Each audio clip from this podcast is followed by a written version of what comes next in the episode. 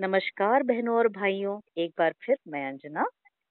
और मैं हेमा आप पहुँचे हैं जैसा कि हमने पिछले एपिसोड में प्रॉमिस किया था मैथिली शरण गुप्त जी की खंड काव्य पंचवटी का पहला भाग लेकर।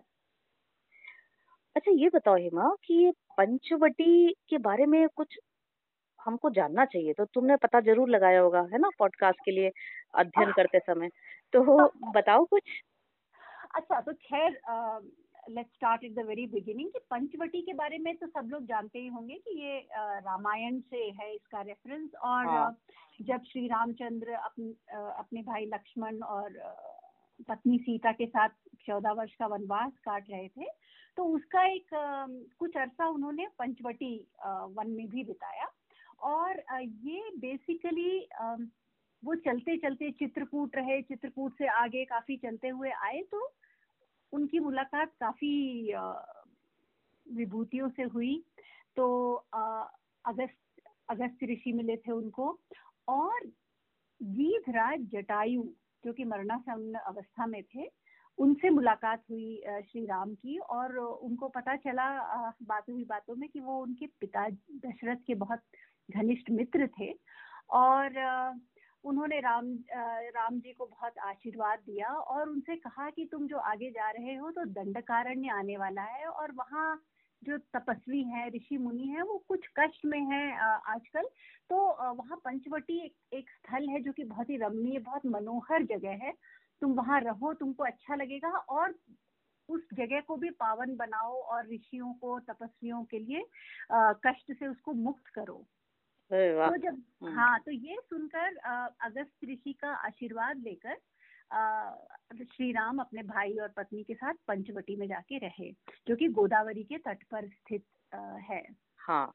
अच्छा पंचवटी नाम क्यों पड़ा? ये भी एक कहानी है मतलब इसके भी पीछे हाँ, कुछ राज है ना? एब्सोल्युटली देखो ना कुछ कुछ चीज़ें हैं जैसे कि चित्रकूट है पंचवटी है ये नाम हमको बचपन से मालूम है। हाँ. आ, पर हम ना कई बार वो नामों का कारण जानने की कोशिश नहीं करते हैं। तो ये जैसा कि तुमने कहा कि इस पॉडकास्ट के लिए कुछ जो रिसर्च किया तो एक बड़ी इंटरेस्टिंग बात आ, मुझे पता चली जो कि मैं पहले बिल्कुल नहीं जानती थी कि पंचवटी का जो नाम है वो पंचवटों की उपस्थिति के कारण पाँच तरह के वृक्ष इस जगह पाए जाते थे।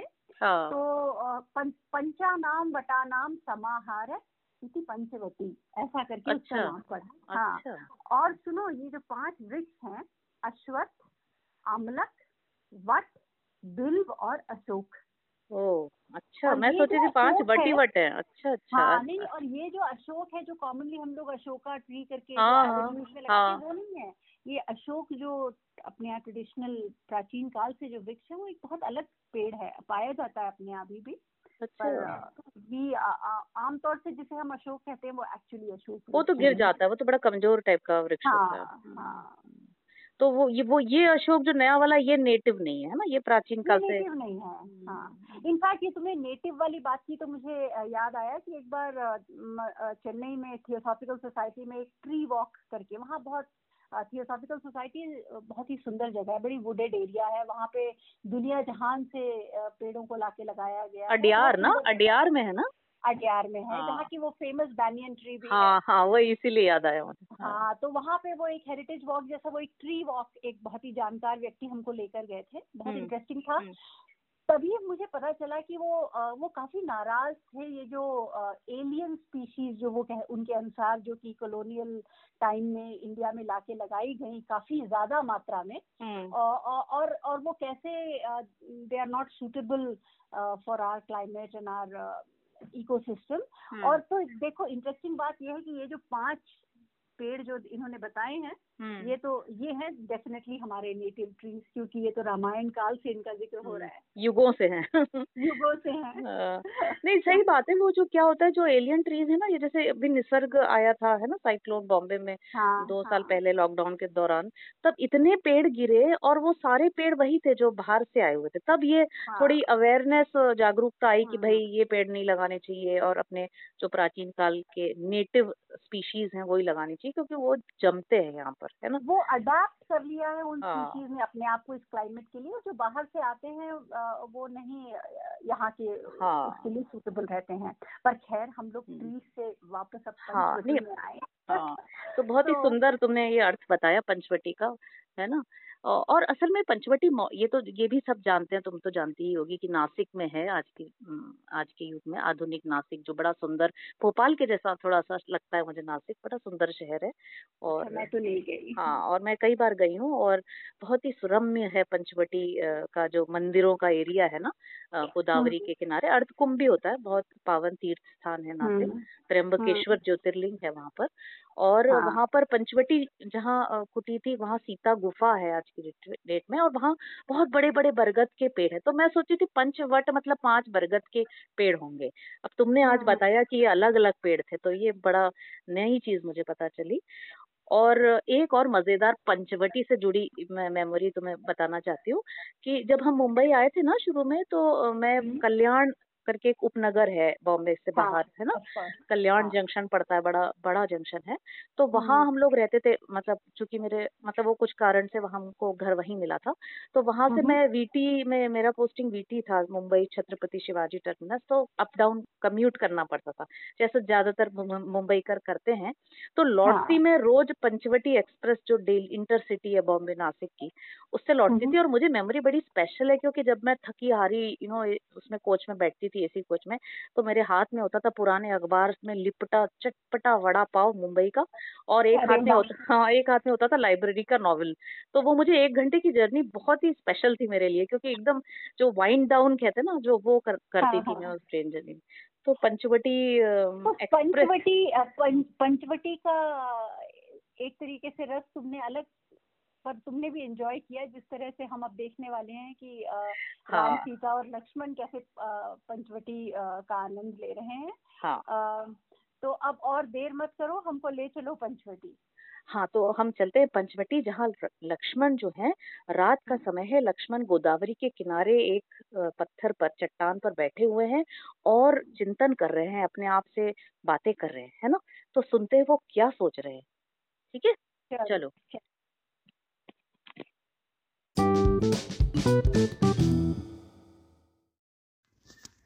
चारु चंद्र की चंचल किरणें खेल रही हैं जलथल में। स्वच्छ चांदनी बिछी हुई है अवनी और अंबरतल में।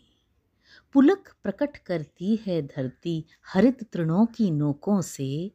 मानो झीम रहे हैं तरु भी मंद पवन के झोंकों से।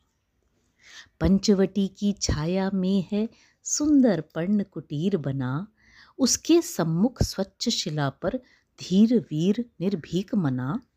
जाग रहा यह कौन धनुर्धर, जबकि भुवन भर सोता है।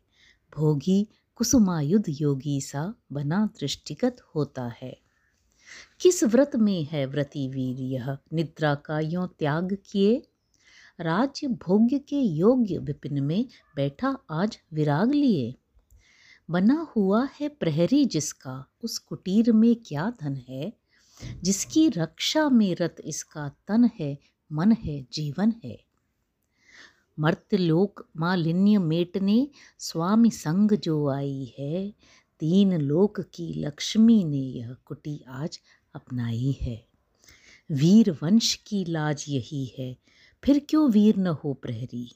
विजन देश है निशा शेष है, निशाचरी माया ठहरी। कोई पास न रहने पर भी जनमन मौन नहीं रहता। आप आपकी सुनता है वह, आप आपसे है कहता। बीच बीच में इधर उधर निज दृष्टि डालकर मोदमयी, मन ही मन बातें करता है, धीर धनुर्धर नई नई क्या ही स्वच्छ चांदनी है यह? है क्या हो निस्तब्ध निशा? है स्वच्छंद सुमंद गंध वह निरानंद है कौन दिशा? बंद नहीं, अब भी चलते हैं। नियति नटी के कार्यकलाप। पर कितने एकांत भाव से, कितने शांत और चुपचाप। है बिखेर देती वसुंधरा, मोती सबके सोने पर। रवि बटोर लेता है उनको सदा सवेरा होने पर और विरामदायिनी अपनी संध्या को दे जाता है। शून्य श्याम तनु जिससे उसका नया रूप झलकाता है। सरल तरल निज तुहिन कणों से हस्ती हर्षित होती है। अति आत्मीया प्रकृति हमारे साथ उन्हीं से रोती है। अनजानी भूलों पर भी वह अदय दंड तो देती है, पर बूढ़ों को भी बच्चों सा सदैव भाव से सेती है। तेरह वर्ष व्यतीत हो चुके, पर है मानो कल की बात। तेरह वर्ष व्यतीत हो चुके, पर है मानो कल की बात। वन को आते देख हमें जब आर्त अचेत हुए थे तात। अब वह समय निकट ही है जब अवधि पूर्ण होगी वन की, किंतु प्राप्ति होगी इस जन को, इससे बढ़कर किस धन की? और आर्य को राज्य भार तो वे प्रजार्थ ही धारेंगे। व्यस्त रहेंगे, हम सबको भी मानो विवश पसारेंगे। कर विचार लोकोपकार का, हमें न इससे होगा शोक। पर अपना हित आप नहीं क्या कर सकता यह नरलोक? मझली माँ ने क्या समझा था कि मैं राजमाता हूँगी? निर्वासित कर आर्य राम को अपनी जड़ें जमा लूँगी।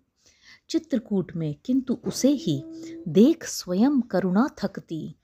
उसे देखते थे सब वह थी निज को ही न देख सकती। अहो, राजमातृत्व यही था। हुए भरत भी सब त्यागी, पर सौ सौ सम्राटों से भी हैं सचमुच वे बड़भागी एक राज्य का मूड जगत ने कितना महामूल्य रखा। एक राज्य का मूड जगत ने कितना महामूल्य रखा।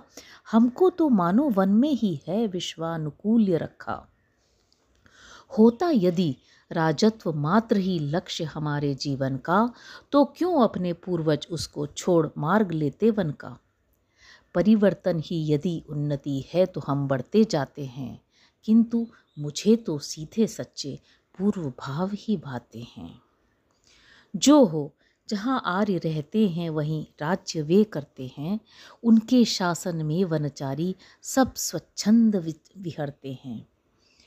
रखते हैं संयत्न हम पुर में, जिन्हें पिंजरों में कर बंद। रखते हैं सयत्न हमपुर में, जिन्हें पिंजरों में कर बंद। वे पशु पक्षी भाभी से हैं। हिले यहाँ स्वयं अपी सानंद। करते हैं हम पतित जनों में बहुधा पशुता का आरोप। करता है पशु वर्ग किंतु क्या? निज निसर्ग नियमों का लोप। मैं मनुष्यता को सुरत्व की जननी भी कह सकता हूँ।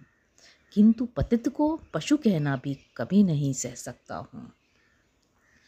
आ आकर विचित्र पशु पक्षी यहाँ बिताते दोपहरी। भाभी भोजन देती उनको, पंचवटी छाया गहरी। चारु चपल बालक ज्यों मिलकर माँ को घेर खिजाते हैं, खेल खिजाकर भी आर्या को वे सब यहाँ रिझाते हैं। गोदावरी नदी का तट वह ताल दे रहा है अब भी। चंचल जल कल कल कर मानो, तान दे रहा है अब भी। नाच रहे हैं अब भी पत्ते, मन से सुमन महकते हैं।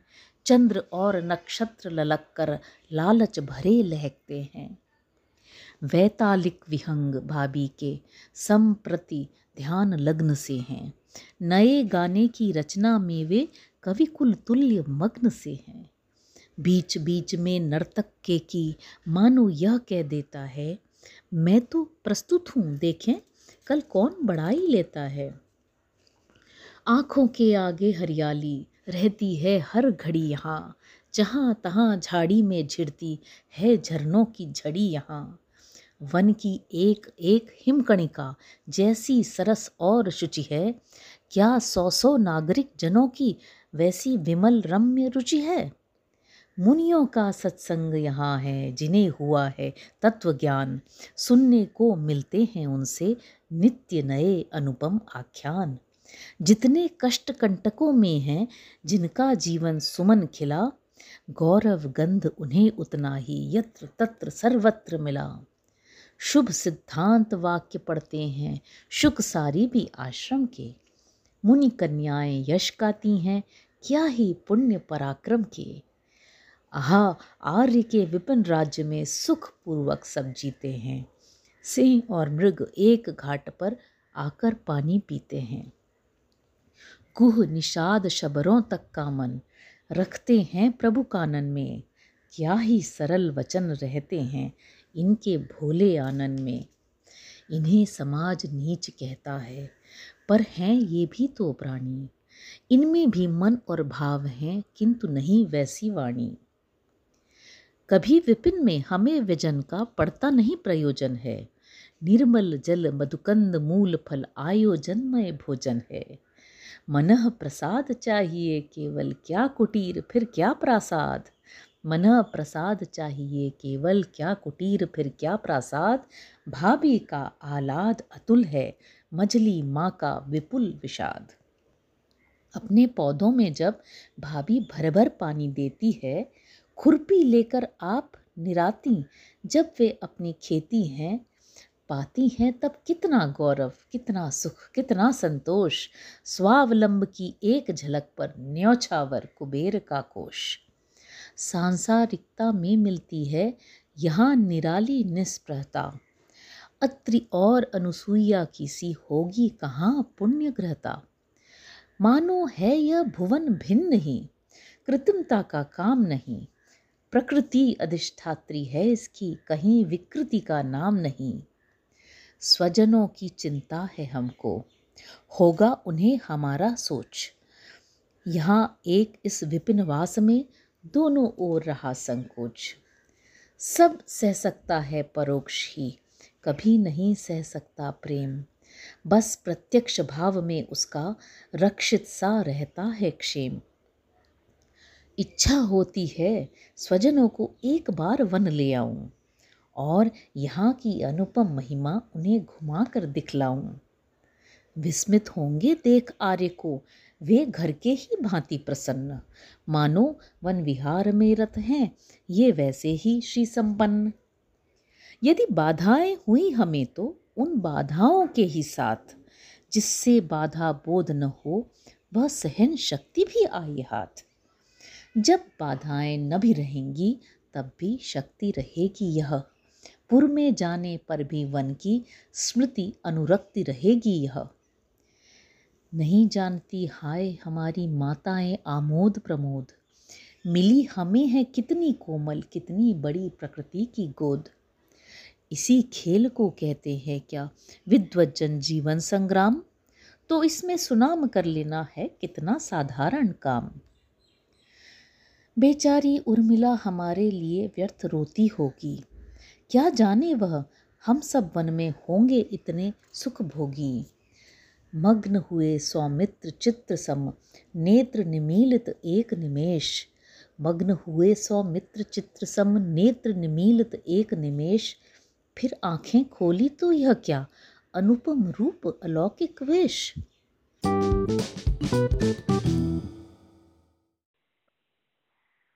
अंजना मैं क्या कहूँ इतना अद्भुत वर्णन जो कि गुप्त जी ने किया है पंचवटी और वहाँ की प्रकृति का और और जो कविता का छंद है। आई I मीन mean, एकदम ऐसा लग रहा था कि इट इज़ जस्ट फ्लोइंग एक नो एक न, एक नदी एक रिदम के साथ बहती जा रही है और लक्ष्मण के जो मन की भावनाएँ उसके मन में कितने सारे उनके मन में विचार आ रहे थे।